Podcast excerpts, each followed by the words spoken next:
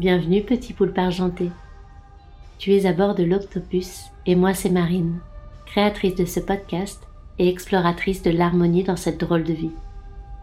Passionnée par l'humain, j'aime réfléchir, agir et faire des liens pour son bien-être et celui de la planète.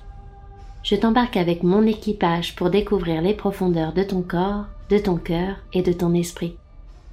Ensemble, nous allons naviguer à travers des médecines, des thérapies et des sujets engagés pour une santé holistique.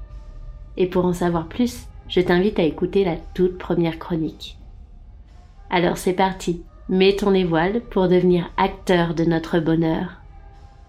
Ah, et dernier message avant de prendre le large. The Octopus a besoin de tes tentacules pour continuer son voyage. Alors si tu apprécies ce podcast, merci de le suivre sur les réseaux sociaux, de t'abonner sur ta plateforme préférée, mais aussi d'offrir des étoiles ou des commentaires sur Apple Podcast. Belle et douce traversée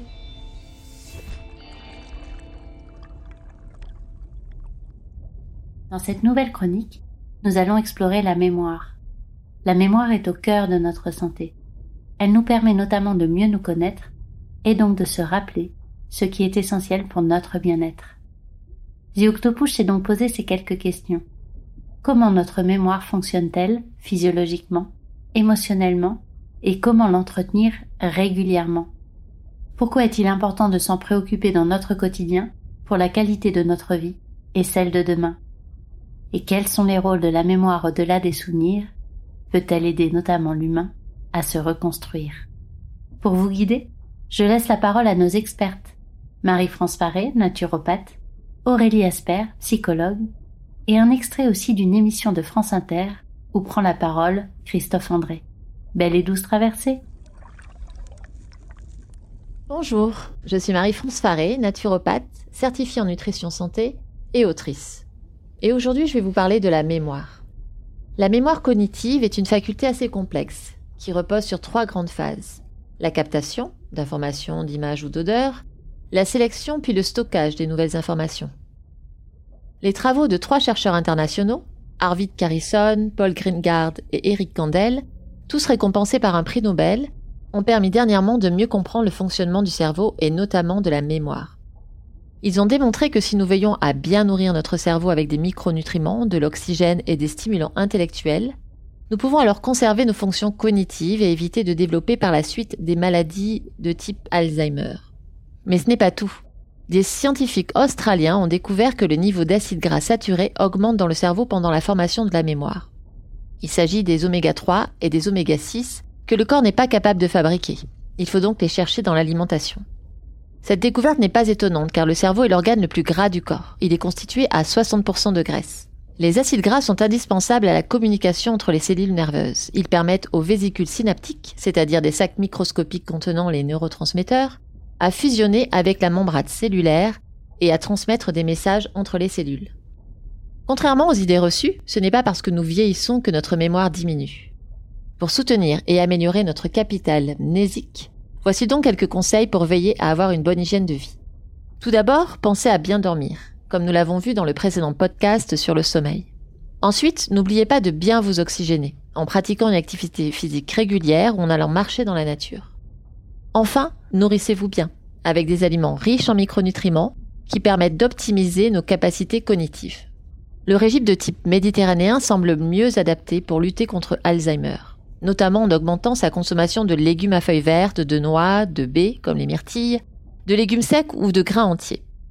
Le cerveau fera alors le plein de sucre lent, le glucose étant un des carburants essentiels du cerveau, d'oméga 3, qui protège nos neurones de l'inflammation, et de bons nutriments comme la vitamine C, B1, B9, le magnésium, le zinc ou le fer, qui font souvent défaut dans notre alimentation moderne. Il est également pertinent de consommer des épices aux vertus anti-inflammatoires et antioxydantes, comme le curcuma frais ou en poudre. N'oublions pas non plus d'entretenir notre microbiote avec la consommation quotidienne d'aliments riches en probiotiques, comme les légumes lactofermentés, le kéfir, le kombucha, le tamari, les vinaigres ou le miso. Le microbiote intestinal ayant un lien de causalité sur le fonctionnement du cerveau. Mais à contrario, n'oublions pas les ennemis de la mémoire, que sont le tabac, dont la consommation entraîne un rétrécissement du cortex cérébral, l'alcool, mis à part le vin rouge qui consommé avec modération apporte des polyphénols, et certains médicaments, comme les statines.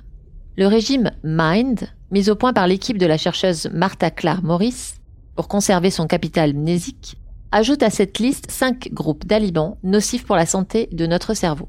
La viande rouge, le beurre et la margarine, les pâtisseries et les bonbons, les fritures et fast-food. Donc la mémoire, ça se travaille aussi. La plasticité neuronale demande de l'entretien et de la stimulation. L'un des ténors mondiaux du cerveau, Michael Merzenich, recommande d'étudier sans cesse de nouvelles choses, de sortir de notre zone de confort en allant sur des apprentissages plus complexes, mais aussi de méditer, car cette pratique ancestrale ralentit le déclin de la matière grise, la partie qui contient les neurones.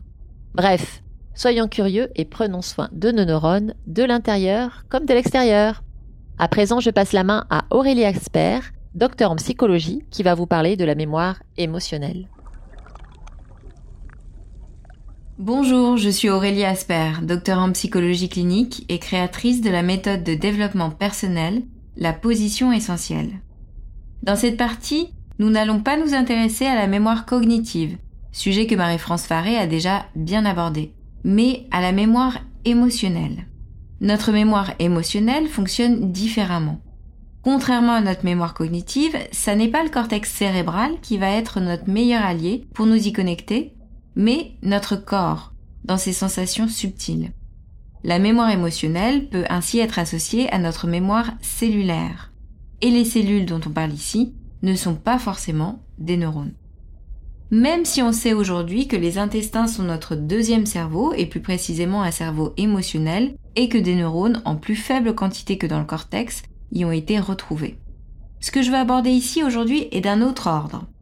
Comme nous l'avions déjà évoqué dans la chronique sur l'eau, avec les études de Masaru et Moto sur la mémoire de l'eau, toutes nos cellules sont constituées à 99% d'eau. Et l'eau de notre corps, comme de notre environnement, aurait la capacité d'emmagasiner les émotions vécues et ainsi imprégner la matière qui y baigne, comme l'expérience des petits pots de riz. Dans notre corps s'emmagasinent donc toutes les émotions vécues depuis notre vie in utero, il s'agit plus d'une mémoire inconsciente, comme l'indique la psychanalyse, plutôt que consciente. C'est-à-dire qu'on n'a pas besoin de se souvenir mentalement d'un événement passé pour que son empreinte émotionnelle se retrouve dans notre corps. C'est d'ailleurs à cette mémoire oubliée de notre cerveau que certaines thérapies alternatives telles que la kinésiologie, la fasciathérapie, l'ostéopathie tissulaire, l'acupuncture ou d'autres s'intéressent et soulagent. Sachez aussi que cette mémoire émotionnelle est de plusieurs ordres. Elle est d'abord individuelle, c'est-à-dire qu'elle concerne toutes les émotions vécues par vous-même, que vous vous en souveniez ou non, on parle alors de mémoire inconsciente. Mais elle est aussi transgénérationnelle, c'est-à-dire qu'elle a pu vous être transmise par vos parents ou vos aïeux, que vous ayez ensuite vécu quelque chose de similaire ou non. On parle alors de mémoire familiale et elle est aussi collective, c'est-à-dire qu'elle peut appartenir à des vies vécues par des inconnus antérieurement. On parle de mémoire antérieure. Petite précision d'ailleurs à ce sujet, nul besoin d'avoir vécu des vies antérieures pour se connecter aux mémoires issues de l'inconscient collectif. Donc, que l'on croit en la réincarnation ou non, on peut tout à fait soulager ces mémoires antérieures. La bonne nouvelle ici, c'est que toutes ces mémoires émotionnelles peuvent se soulager, que l'on se souvienne ou non de l'événement qui y est associé. C'est ainsi que certains traumatismes infantiles peuvent trouver leur apaisement sans avoir besoin de se rappeler de la ou des scènes. Pas mal, non? Alors les thérapies corporelles évoquées tout à l'heure peuvent vous y aider, mais aussi toutes les techniques psychocorporelles utilisées en psychologie et en sophrologie, telles que l'hypnose, la méditation pleine conscience ou toute forme de visualisation qui s'accompagne des sensations subtiles du corps. D'ailleurs, comme ce podcast essaie de vous le faire comprendre depuis le début, nous sommes des êtres multidimensionnels. Il est donc toujours bon de traiter tous nos problèmes de santé, physiques ou émotionnels, dans toutes nos dimensions. Donc, si par exemple vous avez vécu un inceste durant l'enfance, prenez soin de vous au niveau psychologique, en traitant les mémoires émotionnelles sur le plan individuel mais aussi familial et collectif, mais aussi en traitant cette mémoire par le corps physique, par la kinésiologie par exemple, et pourquoi pas aussi par le corps énergétique, via l'acupuncture ou d'autres soins énergétiques. Ainsi, vous vous assurez un soulagement complet et profond en minimisant le risque de réveil émotionnel ultérieur. Comprenez que le soin de nos émotions, conscientes et inconscientes, est primordial pour nous permettre de vivre les relations et les situations de vie sans en perdre le contrôle. Cela nous assure de mieux vivre en conscience. Et comme nous l'avions déjà précisé dans la chronique émotion, cela nous permet aussi et surtout de rester en bonne santé psychique mais aussi physique. Je vous souhaite donc de bonnes explorations de vos mémoires émotionnelles que je vous invite plus à sentir qu'à comprendre pour leur trouver une voie définitive d'apaisement. À bientôt! Et si on résumait Notre mémoire est multidimensionnelle. Elle est cognitive, comme nous l'a expliqué Marie. Elle est aussi émotionnelle, comme nous l'a démontré Aurélie. La mémoire est également sensorielle, visuelle, auditive ou encore olfactive. Bref, quelle que soit sa dimension, notre mémoire est essentielle pour notre construction. Elle construit notre identité, nos relations, et donc une société dans laquelle nous sommes tous en étroite interconnexion. Alors n'est-il pas grand temps d'utiliser nos souvenirs pour construire individuellement et collectivement un meilleur avenir? Méditons sur le sujet et écoutons la chronique de France Inter avec Christophe André. Ceci est un extrait de l'émission Grand bien vous fasse du 12 octobre 2021 intitulée Peut-on faire confiance à ses souvenirs? Douce écoute La fonction de la mémoire, ce n'est pas seulement se souvenir, c'est aussi se construire et se définir. Se souvenir pour se construire, absolument, car le vivant, c'est une mémoire qui agit, disait le chercheur Henri Laborit. Le vivant, c'est ce qui, pour changer, évoluer, s'adapter sans cesse, a besoin d'agir, mais besoin aussi de se souvenir pour que nos expériences passées, échecs et succès, éclairent nos actions à venir. Tout apprentissage est basé sur la mémoire et tout développement personnel aussi. Sans le souvenir de notre passé, nous ne pouvons ni enrichir le présent, ni écrire notre avenir. Se souvenir pour se construire donc, mais aussi se souvenir pour se définir. Car la mémoire est au cœur de notre identité, sous la forme de ce qu'on nomme mémoire autobiographique, qui compile tous les souvenirs des moments de notre vie, grands et petits, vrais ou faux, et les organise en un récit cohérent. Le philosophe Paul Ricoeur parlait ainsi d'identité cette histoire de notre vie que nous écrivons nous-mêmes, ce qui je suis à raconter par moi-même. Pour ma part, je me suis rendu compte que je prenais de l'âge le jour où j'ai compris qu'à force de temps, je n'avais plus seulement des souvenirs, mais aussi un passé, que tout ce que j'avais vécu commençait à s'organiser en une longue histoire personnelle, plus ou moins cohérente. Quand je me tourne vers mes souvenirs. Je revois la maison où j'ai grandi. Il me revient des tas de choses. Je vois des roses dans un jardin, là où vivaient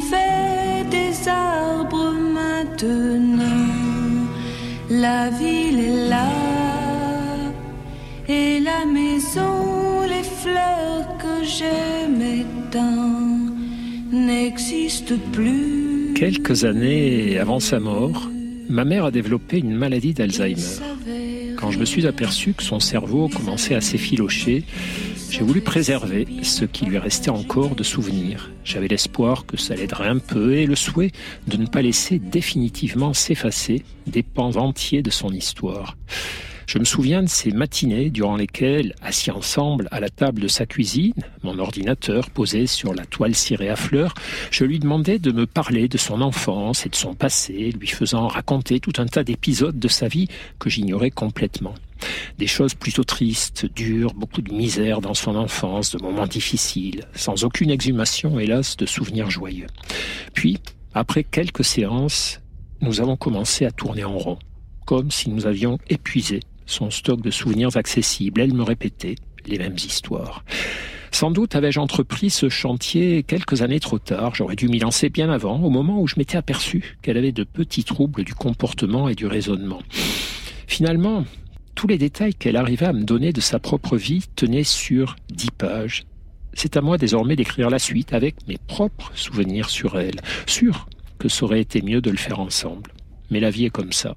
En tout cas, si vos parents sont encore là, ne faites pas comme moi. recueillez leurs souvenirs et écrivez-les avec eux tant qu'ils sont en vie et en forme.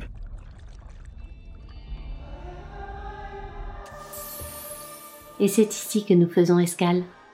Retrouve le résumé et les intervenants de cet épisode, ainsi que quelques références pour aller plus loin, sur le compte Instagram ou sur le site internet The. Si tu as aimé l'extrait musical de ce générique, je t'invite à écouter l'artiste Brioche qui prend soin d'apporter douceur et poésie à tes petites ouïes. Et enfin, sache que le montage et l'univers sonore de ce podcast sont en grande partie réalisés par Sophie Lavoyère, créatrice de lumière.